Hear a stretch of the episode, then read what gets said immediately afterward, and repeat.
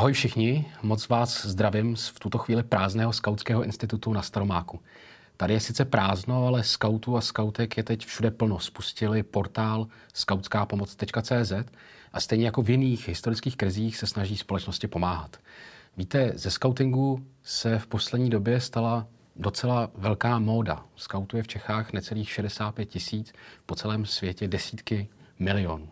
Víte ale, jak scouting vůbec vznikl? Pojďte se na to teď spolu se mnou na chvilku podívat.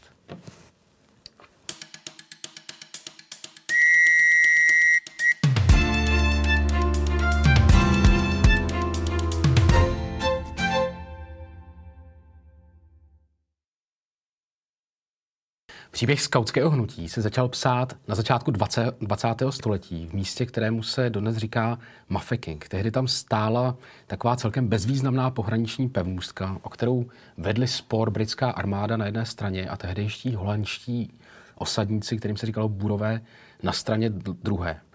A obraně té pevnosti velel někdo, kdo se jmenoval Robert Baden-Paul, britský důstojník. Obléhání té pevnosti trvalo 217 dnů a bylo to moc zajímavé tím, že na jedné straně bylo poměrně málo obránců a ty útočníci měli několikanásobnou přesilu. Přesto se tomu Baden-Paulovi podařilo tu pevnost ubránit. Poté se vrátil do Británie a zjistil, že se z něj stala ohromná celebrita. Zjistil, že vlastně v té Británii ho všichni, všichni znají. Byl to v podstatě takový Justin Bieber té tehdejší, tý tehdejší doby. A on před nějakou dobou tehdy napsal knížku, která se jmenovala AIDS to Scouting, která byla to taková příručka pro uh, britský vojáky, pro britský důstojníky, jak se pohybovat v přírodě, jak přežít v přírodě. A on zjistil, že tuhle tu knížku vzali kluci v Británii a začali s ní pracovat a začali podle ní nějakým způsobem tábořit. Byla to pro ně ohromná inspirace. On byl trošku naštvaný, protože si původně myslel, že ta knížka má být pro vojenský účely, ale vlastně byl trochu v šoku z toho, jak ty kluci s tím začali pracovat, jak s tím zacházejí a začalo mu to vrtat hrozně moc v hlavě. Rozhodl se, rozhodl se, nějakým způsobem to v něm vyrostlo a rozhodl se, že prostě bude působit v oblasti výchovy a pedagogiky.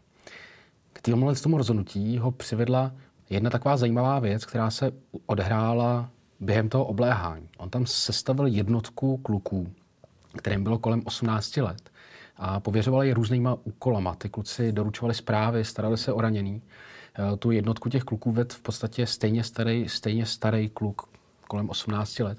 A ten Baden Paul byl v obrovském šoku z toho, eh, co, ten, co, co, co ta parta kluků vlastně dokázala, jak jsou samostatní, jak dokážou převzít odpovědnost. A začal to tak nějak v hlavě srovnávat s těma klukama, který znal z té z Británie. Takže když se vrátil, tak tyhle ty dvě věci se mu nějakým způsobem propojily. Ta zkušenost s těma klukama z toho obléhání na jedné straně a to, jak ty kluci reagovali na to jeho vojenskou příručku. To všechno nějakým způsobem vyústilo do roku 1907, kdy on uspořádal první tábor. Říkáme, že to je první skautský tábor. Ten se odehrál na ostrůvku s názvem Brownsea, tehdy tam bylo asi 20 kluků. A ten Baden Paul si dal hodně záležet na tom, aby vlastně vybral kluky jak ze šlechtických rodin, tak zároveň i ze slamů. Chtěl vlastně vyzkoušet, jestli ta dětská komunita bude dohromady fungovat. A to se strašně moc naplnilo.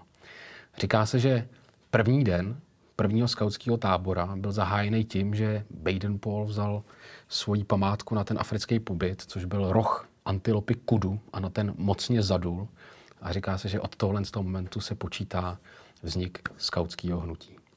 Ten tábor proběh, byl ohromně úspěšný, strašně se poved a během několika měsíců ten Lord Baden-Paul napsal knížku, která se jmenuje Scouting for Boys. To začínala vycházet na začátku roku 1908.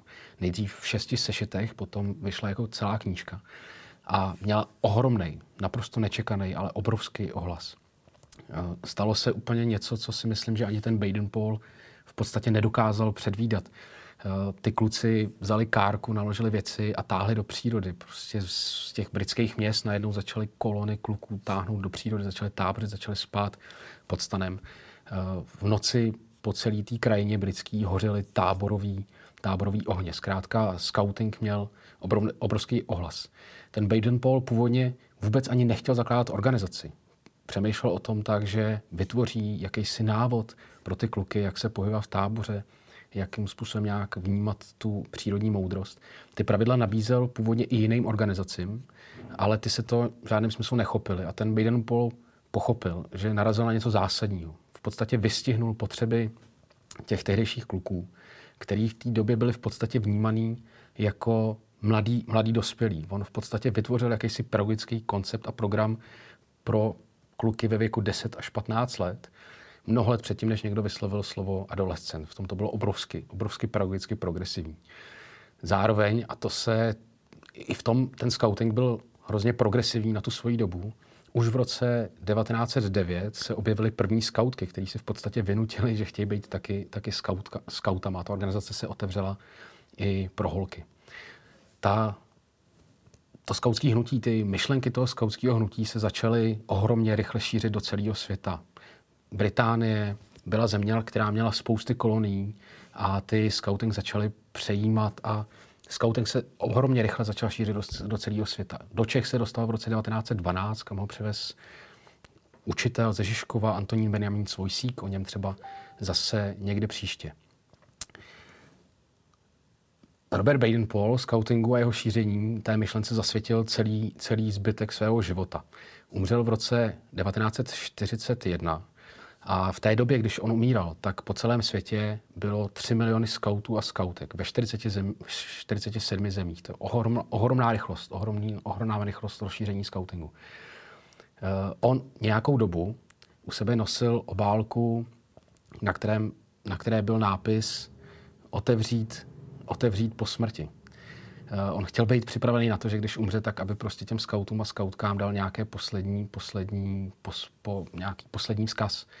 A v té obálce byl delší dopis a je v něm i jedna památná věta, která vlastně v tom scoutingu dodnes koluje a do, do jisté míry vystihuje podstatu skautského hnutí v současné době. Zanechejte svět o něco lepší, než jak jste ho našli. Mně osobně ten příběh Lorda Baden-Paula připadá nesmírně inspirativní v mnoha věcech a chtěl bych vybrat tři, které mi připadají neskutečně zajímavý k takovému, k takovému zamyšlení, možná i v té současné době. Eh, první věc. Jak se vlastně pozná ten okamžik, že začíná něco skutečně důležitého a zásadního? Že vám to neproteče mezi prstama, že právě teď je ten moment, kdy se nějaká takováhle věc začíná, začíná odehrávat a vy ji nepropásnete. On to tehdy nějak poznal a pochopil a vlastně tou jeho prací se stalo něco, co ovlivnilo celý svět. Druhá taková věc, která na to možná trochu navazuje. Uh, on vydal tu knížku Scouting for Boys a do jednoho roku bylo v Británii víc než 100 000 scoutů. Umíte si něco podobného představit v současné době, že vůbec nějaký takovýhle hnutí uh, pedagogický výchovný může vzniknout, že by někdo přišel s takhle zajímavou a chytrou myšlenkou a bylo by tady 100 000 členů nějaké organizace za jeden jediný rok, kteří se k ní hlásí. A Třetí taková, taková idea, myšlenka, co to vlastně znamená zanechat svět o něco lepší svým vlastním životem. Možná je to pro nás všechny k velkému zamyšlení právě v současné době, kdy společnost řeší takový velký téma, který se dotýká nás všech. Mějte se hezky, zase třeba někdy příště. Ahoj.